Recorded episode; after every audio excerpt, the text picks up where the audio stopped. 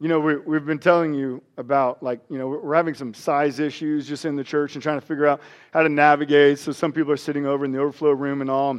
And then once the children leave, you know, we have like 50 extra seats. And so some people have said, well, why don't we just start with them out? Um, but if you've been here, uh, you know a little bit about us. We love being together.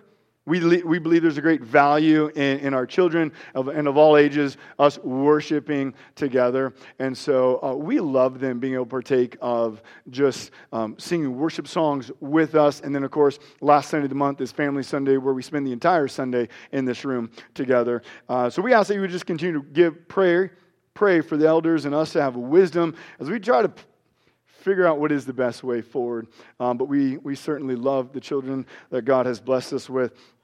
Okay, Hebrews chapter 8. Many of you know we've been making our way through the book and we are continuing on. Title today is Why is Every Sunday School Answer Jesus? Many of you have probably heard of that saying, and the whole point of that saying is to emphasize the supreme importance of Jesus Christ. What we're saying is that we believe as Christians that Jesus Christ is the Son of God. He's the only one who can save us from our sins uh, and give us eternal life. We do not believe there is salvation in anything else.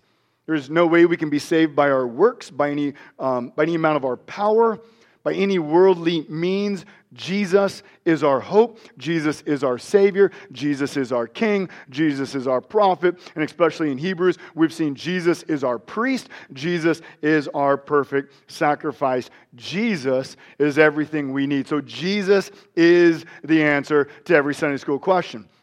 We'll explain that as we kind of go through. Now, we're in the book of Hebrews, and the church has not been growing in its faith. Remember, chapter 5 and 6, that's where we saw that. And so, because they've not been maturing in their faith, and persecution has now come, thus exposing their weakened uh, faith, they're now wrestling with what do we do? So, some of them have thought maybe Maybe we should abandon Christianity altogether. We should leave Jesus and go back to Judaism. And so, in our text today, the author is going to show that that would be absolutely ridiculous and foolish to go backwards because how can you go back to Judaism when all of Judaism points to Jesus? And so uh, that is what we're going to be looking at today is how does the Old Testament move and bring us to Jesus Christ. And, and so if you're a believer and you're here today, my hope is that this message strengthens you, encourages you, it equips you. That you would also, if you're a parent, that you would be um, encouraged and reminded of the absolute importance to train your children and teach them about Jesus. That is not our job as the church. We come alongside you and hopefully strengthen what you are already doing but as we're going to see, the greatest need that you, that I, that everyone has is Jesus Christ. And so we want to train up our children from a young age to know Jesus is the one who can fully uh, bring joy and comfort and eternal life to them. Um, if you're an unbeliever here, and, and and maybe you're not sure why you're here today. You finally gave in to the person who's asked you. You're here to just, you know, figure out why it is that you don't want to believe in Christianity. So maybe you've come to kind of take your notes and develop more ammo why this is not the religion for you. Well, as we just walk through just God's word and in chapter 8 of Hebrews, I, I pray you would see why we place so much importance on Jesus Christ. Not that we place it, but the Bible places so much importance on Jesus. And my hope and prayer is that you too would then trust in Jesus Christ. And so, what I want to do is pray. Um, and well, actually, we'll read first and then we'll pray and we'll dig in. So, if you don't mind going ahead and standing with me, we stand as we read God's word. And so, we're going to read from verse 6 all the way to the end of the chapter. But as it is, Christ has obtained a ministry that is as much more excellent than the old, as the than the old, as the covenant he mediates is better, since it is enacted on better promises. For if that first covenant had been faultless, there would have been no occasion to look for a second. For he finds fault with them when he says, Behold, The days are coming, declares the Lord, when I will establish a new covenant with the house of Israel and the house of Judah, and not like the covenant that I made with their fathers on the day when I took them by the hand to bring them out of the land of Egypt. For they did not continue in my covenant, and so I showed no concern for them, declares the Lord. For this is the covenant that I will make with the house of Israel after those days, declares the Lord. I will put my laws into their minds, and I will write them on their hearts, and I will be their God. And they shall be my people. And they shall not teach each one his neighbor and each one his brother, saying, Know the Lord. For they shall all know me, from the least of them to the greatest. For I will be merciful toward their iniquities, and I will remember their sins no more. And speaking of a new covenant, he makes the first one obsolete, and what is becoming obsolete and growing old is ready to vanish away. Let me pray. Father, we, we come to you right now. And we just come in humility. And we come in joy with our hearts full of praise that you have sent your Son, Jesus Christ, who has died on a cross, suffered for our sins, absorbing your wrath, that we who believe in you could be forgiven. And Lord, I pray that as we just look at the gospel today, we'd be reminded of the great hope that we have. We'd be reminded that there is no other name under heaven in which we can be saved. We'd be reminded of the need to teach our children, to encourage other disciples, to share the gospel with those outside the church, that they would know and believe in Jesus and also share in the hope and joy we have of the new covenant that he brings. Lord, be with us today as we study. Give us wisdom, give us understanding. Amen. You all may be seated. So, we're going to start out today by asking the question what is a covenant? The word covenant appears seven times in chapter 8. It appears 15 times in chapters 8, 9, and 10. It appeared once in chapter 7. So, if we're going to understand the text today, if we're going to understand today and next week and the next couple of weeks as we're in these chapters, we need to know what the word covenant means. And I'm sure many of you have heard that. Many of you may have also heard uh, that the word contract is a present day word that's similar to covenant. And I would say that yes, there are similarities, but they cannot be interchanged. And, and let me just give just really just kind of one reason. A contract involves a relationship for the sake of an obligation. You get that? Relationship for the sake of an obligation. So, like when you go and buy a car and you take out a loan, you enter into a relationship with the bank, but for the purpose of them giving you money and you giving them money. When that obligation is over, so is the relationship. You guys don't send each other Christmas cards. You're not checking in on birthdays. Like, it's over. You don't ever want to hear from them again. And they, frankly, don't want to hear from you again either, unless if you're going to pay them more money. So it's all about the obligation, it's about the performance that needs to be done. That's what a contract is. But a covenant, it's about relationship. That's why when two people come together in marriage, they don't enter into contract with one another, obligations, they enter into covenant.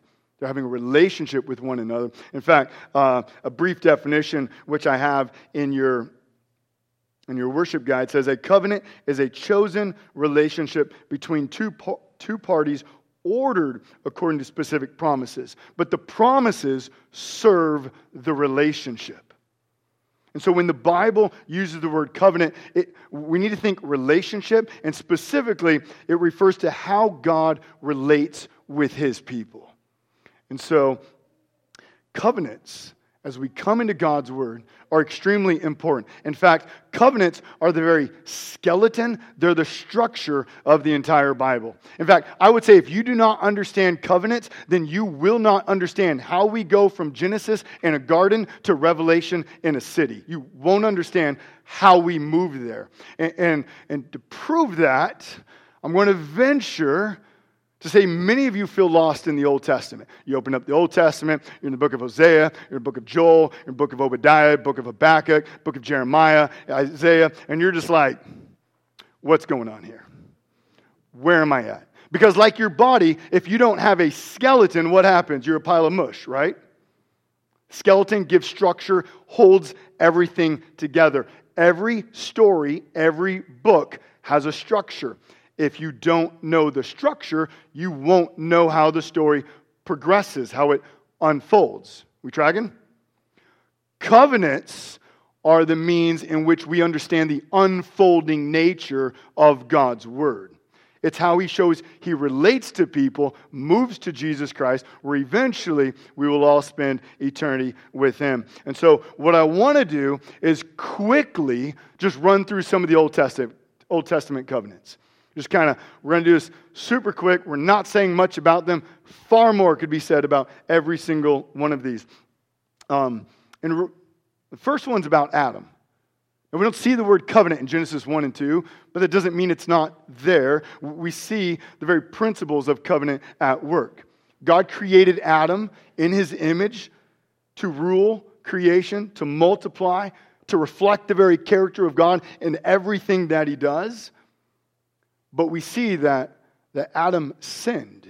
He turned his back on the covenant. He forsook the promises that, that, were to, that were to be held in the covenant. And because of his sin, we see that all of humanity becomes sinful. And then what we see because of that is as, as we progress through Genesis 3, 4, 5, and 6, is that humanity is so sinful, God said, I'm going to flood the earth and destroy all of mankind, except for one family, Noah. And so he puts Noah and his family in an ark, and at the end of that time of the flood, God makes a covenant with Noah where particularly he's suspending his judgment at that time. He says, I will never again flood the earth in my wrath. And he puts a rainbow in the sky as the symbol of that covenant. And so we have all of, cre- all of humanity is destroyed. We've started with a new Noah, which is like a second Adam in a sense. It's like we have this new birth of humanity. But how is it that God is going to begin forming a people once again for himself? he makes a covenant with a man named Abraham, where he promises Abraham, I will make of you a great nation, I will give you land and blessings, and through you, all the peoples of the earth will be blessed. And so we have the beginnings of a relationship of God started with a man who's going to result in a great amount of people being in relationship with God. And then as we progress through the book of Genesis, we see Abraham has a son named Remember? Isaac, who has a son named Jacob, who has a son. You remember all 12? No, just kidding. We're not going to do 12. Like, those get hard.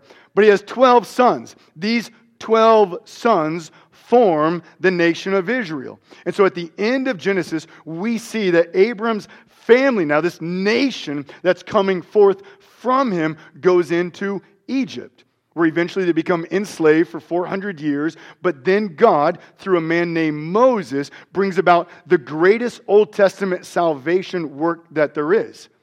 He brings God's people, he brings his people through, um, through all these miracles and these wonders out of Egypt through the Red Sea to a mountain to himself, to Mount Sinai, where God now gives a covenant to this people. So, this people, now he's going to say, this people whom he has saved, he gives a covenant which is called the Mosaic covenant or the Old covenant. That's how it's, that's how it's um, generalized and usually referred to. So if you refer to the old covenant, you're referring to this covenant that God gave to his people at Mount Sinai. And this is where God gives the Ten Commandments. It's where he gives his civil law. It's where he gives the sacrificial law, where we have priests and tabernacles and the sacrifices. How it is that God's people who have been saved by him are to live and to worship him in all spheres of their life. That's what the Mosaic law does. How is this people, the nation of Israel, to be distinct from all other peoples? And then, as we progress through the Bible, we come to a man named David, who is the king of Israel. And God makes a, a covenant with him. And he says, One day I will bring a, a son from you, so from the line of David, and he will be a king. He will rule forever in perfect righteousness. And so, what we have is we have in the very beginning of the Bible, we have Adam living in God's place, a garden, experiencing God's rule and blessing. Because of sin, he's cast out. God begins a new work through a man named Abram, where he begins to create a people for himself. Now you have the nation of Israel, you have a king, and they're experiencing God's blessing as they live in the land that he's given them. And yet, we're always realizing we need something greater as we make our way through. Because there's, there's a problem in the, Old Tef- in the Old Testament, in the Old Covenant. And we see that when we come right here to Hebrews 8. And we ask our, the second question is, what is the problem with the Old Covenant? Look at verse 7. For if that first covenant had been faultless, there would have been no occasion to look for a second. Now, admittedly, at this moment, we need to ask a question what covenant are we talking about? I mean, there's, there's several that took place in the Old Testament. We just ran through them really quick. Well, he's referring to the Old Covenant, to the Mosaic Covenant, to the one that God made with his people at Mount Sinai. How do we know that? At least two reasons, and we give many, many more, but two. Number one, verse 9, he refers to this covenant when he talks about God bringing Israel out of Egypt. That's talking about the Mosaic covenant. That's the event that preceded it, where God would then give the covenant to his people. But also in chapter 7, where we've been a couple weeks ago, in verse 18, referring to this covenant, because he's talking about the priests and the sacrificial system, he says it was weak and useless. And what he means by that, if you remember, that it did not have the power to bring a, to truly save us from our sins. So we had a covenant, but it wasn't able to bring about real heart change in the people. And, and the author has been showing us this as we've actually gone through the book of Hebrews. If you remember back in Hebrews chapter 3, the author pointed out the sinfulness of Israel that when they came out of Egypt, God gave them his law. They enter into this covenant with God. Then they're supposed to go into the promised land. Remember that? They're about to go into the promised land. Moses is ready to lead them, and they send out the 12, the 12 spies, and they come back. And do you remember what happens? They don't go into the promised land. They turn their back on God. And so in Hebrews chapter 3, he points out it's because of their sinfulness that they did not trust in God. Therefore, they wandered in the wilderness for 40 years. And in fact, the text that we're in today, so we're reading um, in Hebrews 8, and he's quoting Jeremiah chapter 31, verses 31 to 34. This is the largest Old Testament quote in the New Testament. Did you know that? is the largest Old Testament quote. And it's all about this new covenant. Now, do you know where God's people are when Jeremiah writes this? They're in exile. God's people have been defeated by, by Assyria, they've been defeated by Babylon. And now they're in exile. Their temple has been destroyed. Their land has been desolated. And their hopes have been crushed. And, and if we say, well, why? Why are they suffering? Why are they in exile? Well, Jeremiah, a multiple of times throughout his letter, as well as the other prophets, tells us exactly why they're in exile. So I just want to read some of these, and, and I just want you to figure out why is God's people in exile? And it's going to become very clear. Jeremiah 3:17. At that time Jerusalem shall be called the throne of the Lord and all the nations shall gather to the presence of the Lord in Jerusalem, and they shall no more stubbornly follow their own evil heart. Jeremiah 7 24. But they did not obey or incline their ear, but walked in their own counsels and the stubbornness of their evil hearts, and went backwards and not forward. Jeremiah 11 8. Yet they did not obey or incline their ear, but everyone walked in the stubbornness of his evil heart. Therefore, I brought upon them all the words of this covenant, which I commanded them to do, but they did not. Jeremiah 13 10. This evil people who refuse to hear my words, who stubbornly follow their own heart and have gone after other gods to serve them and worship them, shall be like this loincloth, which is good for nothing. What's the problem? This is where we do that interaction thing. What's the problem? Stubborn, evil, sinful hearts. Like it's crystal clear, especially when you just kind of stack the verses on top of each other of what Jeremiah is saying is the problem. Israel had sinful hearts, and the old covenant did not have the power to transform sinful hearts. It was weak. It was based upon a law written on stone tablets. And as we saw last week, if you remember, the entire old covenant the Mosaic covenant given at Mount Sinai is based on copies and shadows. If you need to go back, you can go back and listen to last week's sermon. But what it is, is the tabernacle, the priests, the sacrifices, the laws, they're all copies. They're shadows of a much greater reality in Jesus Christ. Jesus is the true priest. Jesus is the true sacrifice. Jesus doesn't go into the shadowy, earthly tabernacle, but he's in heaven in the true presence of God. So, this entire Mosaic covenant is based upon externals, but the problem with humanity is not external, but it's internal. Now, we constantly wrestle with that problem today. We always think the problem is outside of us. We think that if we just change our circumstances, then everything will work out, everything will be okay. But it won't. And we know that. Because what's our biggest problem? Your biggest problem, my biggest problem, is me. It's you. It's your sinful heart that you have. That's, that's the biggest problem that you and I have. It's not out there, it's not someone else, it's in here. That's the message of God's word. Listen, you don't, you don't need a better spouse.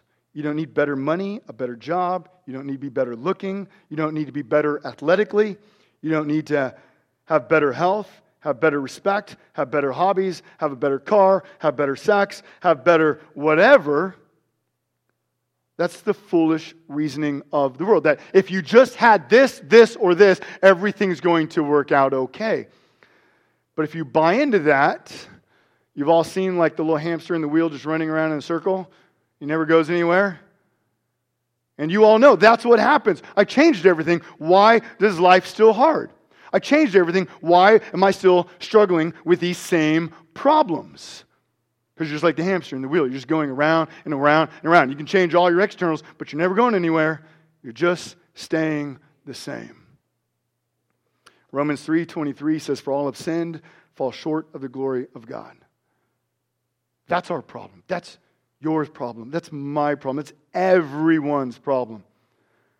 Listen, your anger your impatience, your lust, your greed, that doesn't come from out here. Do you know where that comes from? It comes from your heart.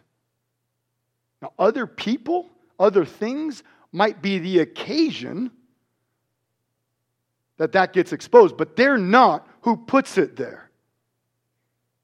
Your anger, your greed, your lust, your rage, all of that comes from within your own heart. And what we need is something not written on stone tablets, but we need a new heart.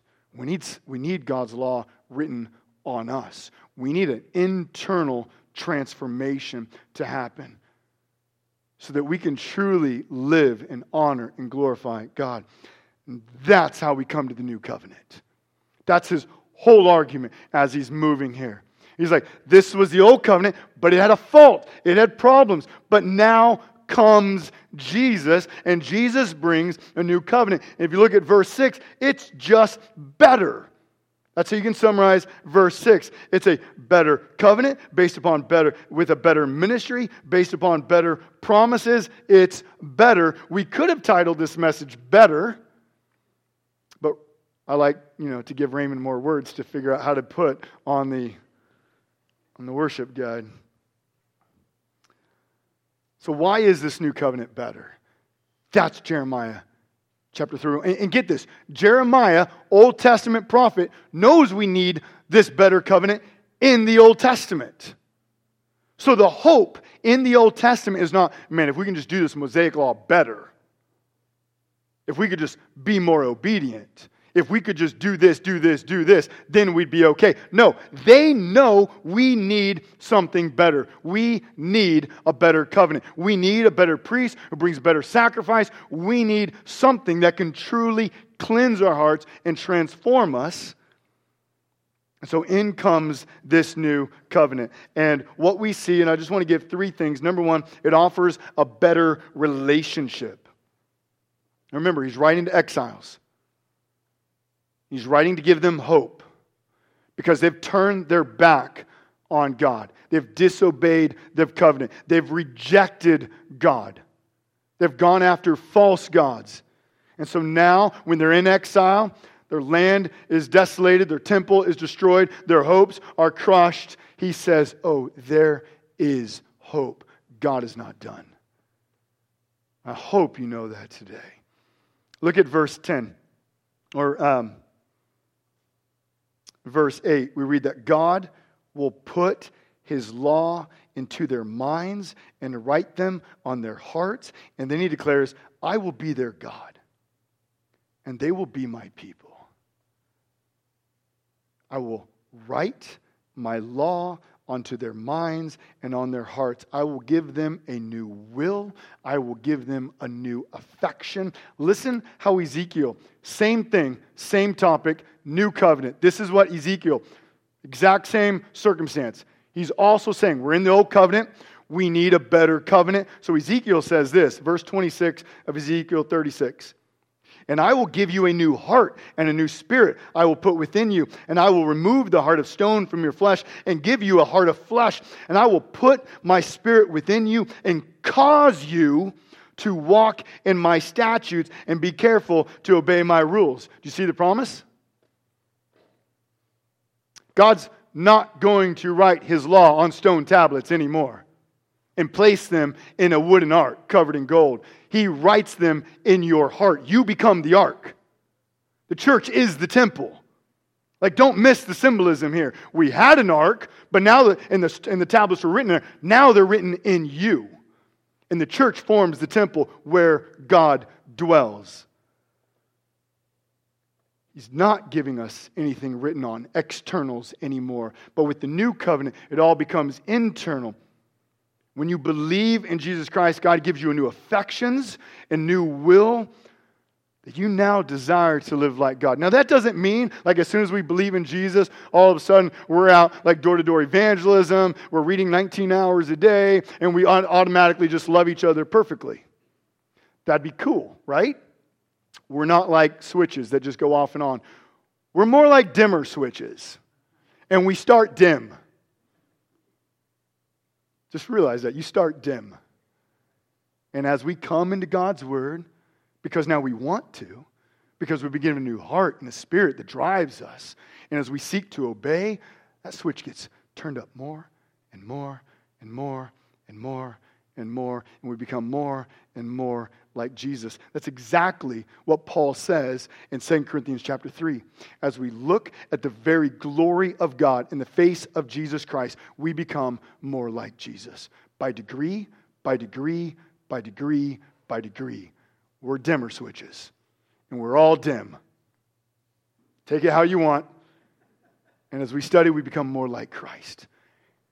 And there are times we go, ah, I don't really want to study. And that's why we have community.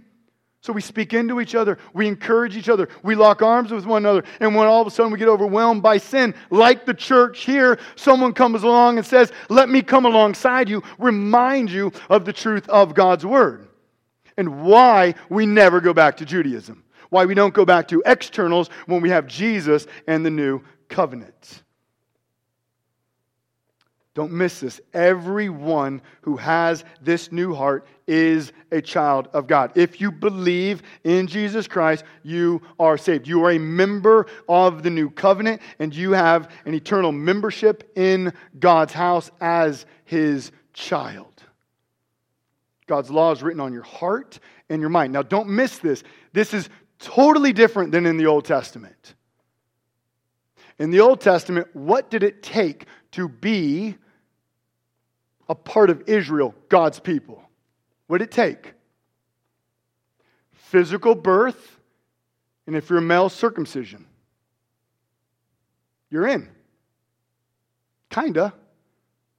I mean, as you, as you make your way through the Bible, there always seems to be an Israel within an Israel. There's like a remnant. You, you remember that word and throughout the Old Testament? There's a remnant of believers. And in, when we get to Romans 9 6, Paul actually will say, Not all of Israel is Israel. Just because you're born of Abraham, just because you can track your lineage, just because you were circumcised, doesn't mean you actually believe in God. You see, in the Old Testament, to be a part of Israel was not only a, a thing of spirituality, but it was political. You're born into it, it's a physical kingdom state. But now in the new covenant, what we read, hold on, no one becomes a member by physical birth. We become a member by spiritual birth, by receiving a new heart, a new mind. This is why every member of the church, if they've trusted in Jesus Christ, truly is saved. There's no church within a church. That doesn't mean everyone here is saved, but it means that everyone who truly believes in Jesus Christ is saved. This is quick side note and we're not going to get into this much. Um, this is why we believe in believers' baptism. Like, don't miss this.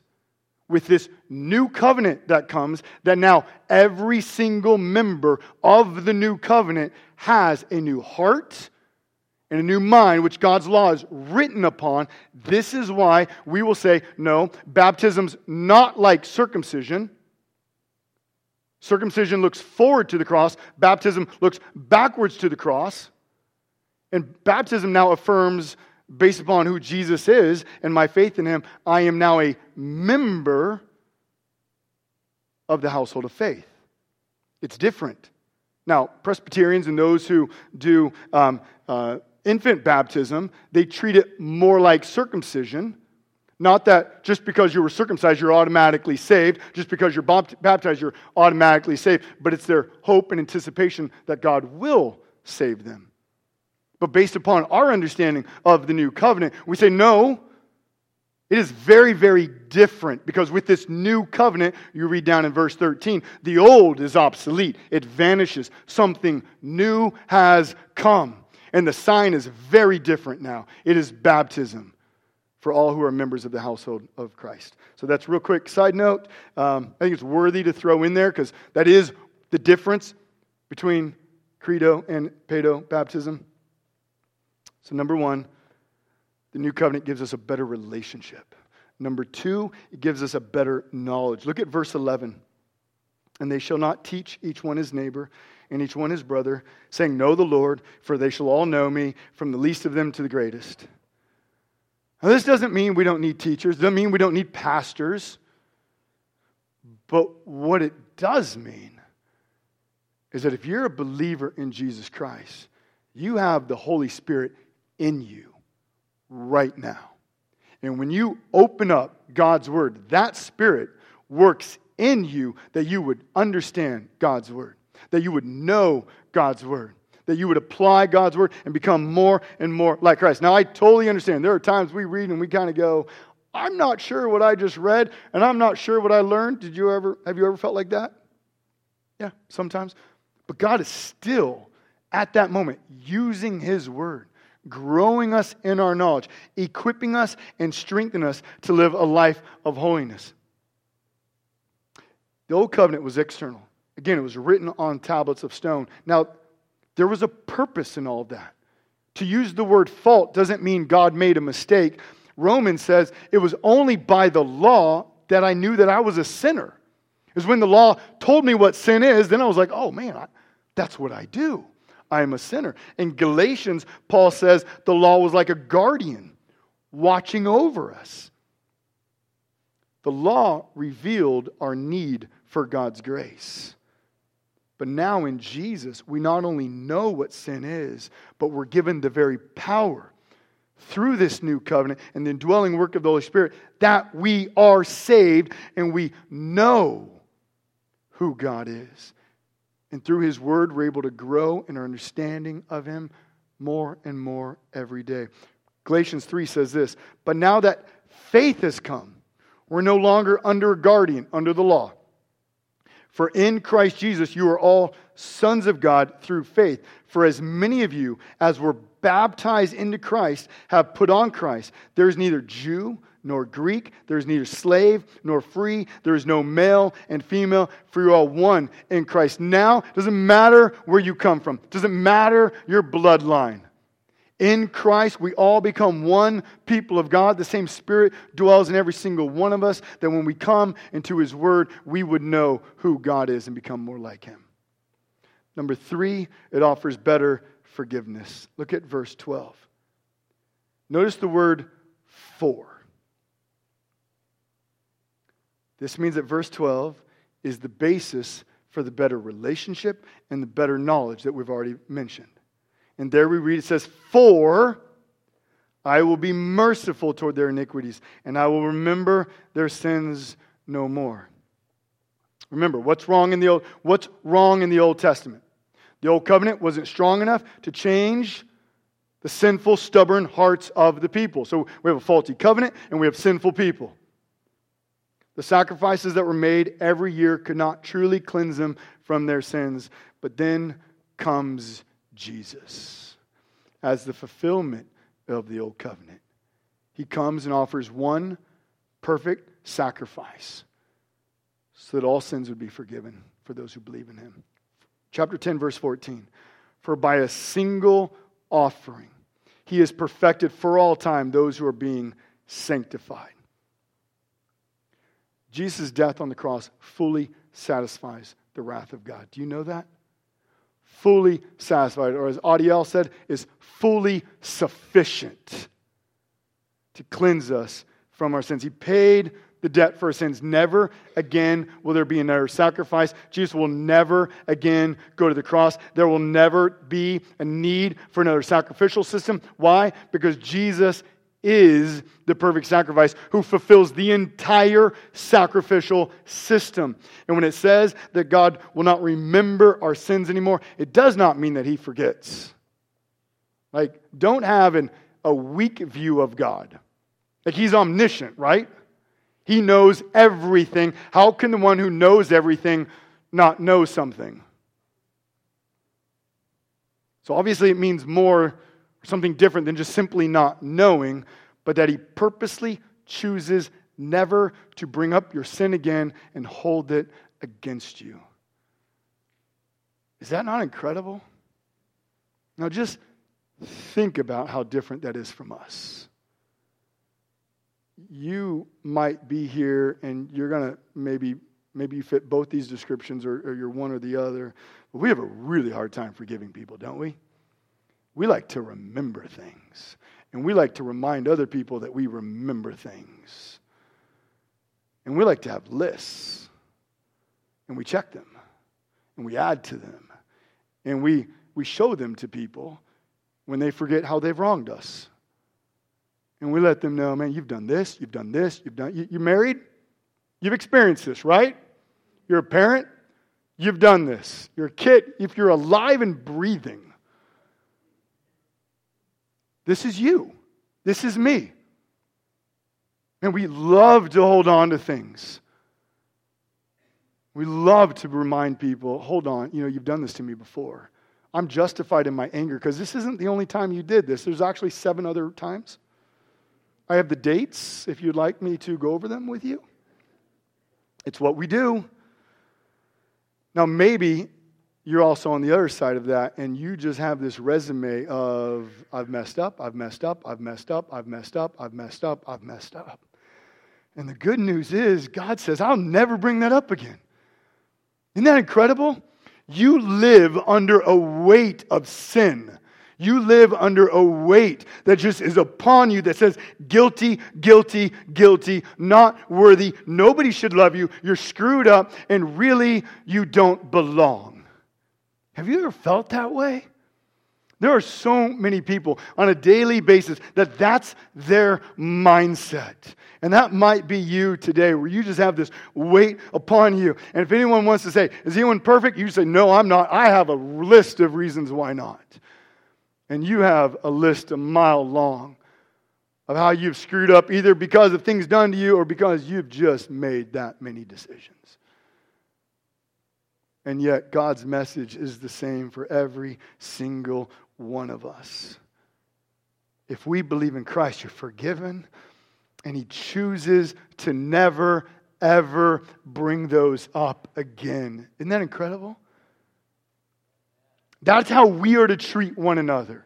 When we ask forgiveness, when we come to one another, that's how we love one another. Husbands, wives, that's how we love one another. We don't keep throwing something back at one another. We don't do it with our kids. We don't do it with people in the church. We don't do it with people we work with. We are to have the very character of God because we have His law written on our hearts and our minds that we become like Him. So, what we see God doing is what we see that we are now called to do because we are members of this new covenant in Jesus. But going back to Christ, know that if you've believed in Him, you are forgiven. You will never, ever, ever hear the words condemned again. Isn't that good news? When you when that day when you come to the heavenly gates, Jesus isn't going to like pull you aside and say, "Ah, we need to go over a few things." I have a list. There is no list. The only thing that's on that list is that Jesus died for you. And your sins have been paid for in full, sufficient, according to Adiel. It's a good word. We should use it more. We should. And this will never be reversed. Do you remember the, the point of chapter 7? You're like, no. Jesus is the greater priest, right? Remember the problem with the priesthood? They kept dying and they were imperfect. Chapter 7 is meant to say if only we had a perfect priest whose one perfect sacrifice would actually last forever.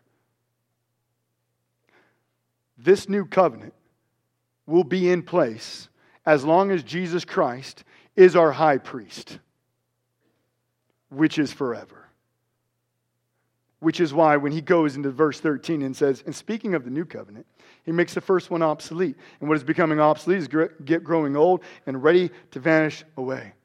We will never go back.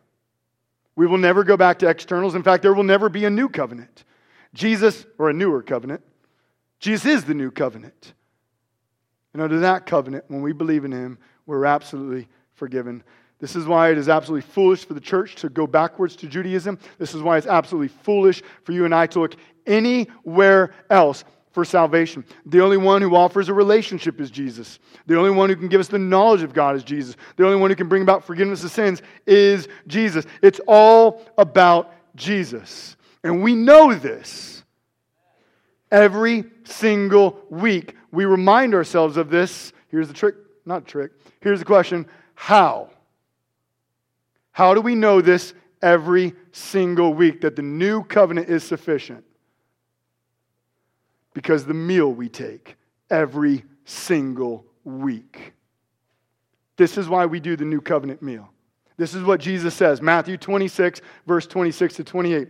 Now, as they were eating, Jesus took bread and after blessing it, broke it and gave it to the disciples and said, Take, eat. This is my body. And he took a cup, and when he had given thanks, he gave it and said, Drink of it, all of you, for this is the blood of the covenant, which is poured out for, the, for the forgiveness of sins. Every week, we gather and we take this meal every week as a means of reminding ourselves Jesus died on the cross. We are forgiven now, today, that we believe in him, and we look forward to the day he returns, and we will live with him forever. Those are the three things we see in the cross or at, at communion.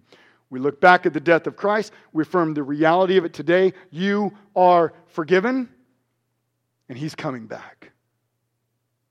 Jesus is the answer to every Sunday school question because He is the only one who saves us. He's the only one who gives us a new heart. He's the only one who gives us the saving knowledge of God. He's the better prophet, the better king, the better priest, the better sacrifices, who ministers in a better temple. There's no one else to turn to. If you turn to anything else, if you look for anything else, if you have your hope in anything else, you're looking towards externals. Looking to these things. If we just change our circumstance, I'll become better. Life will be, get better. I'll earn something. I'll achieve something. But you're nothing more than the hamster in the wheel, spinning over and over and over. Only in Christ are we saved. So I pray. If you're not a believer, you just know Jesus is the answer, and you would trust in Him and believe in Him today. If you are a believer, I pray that you are more encouraged in your faith and that you be all the more diligent to equip your children, to equip other disciples, to encourage others, and be encouraged in your faith. Let's pray.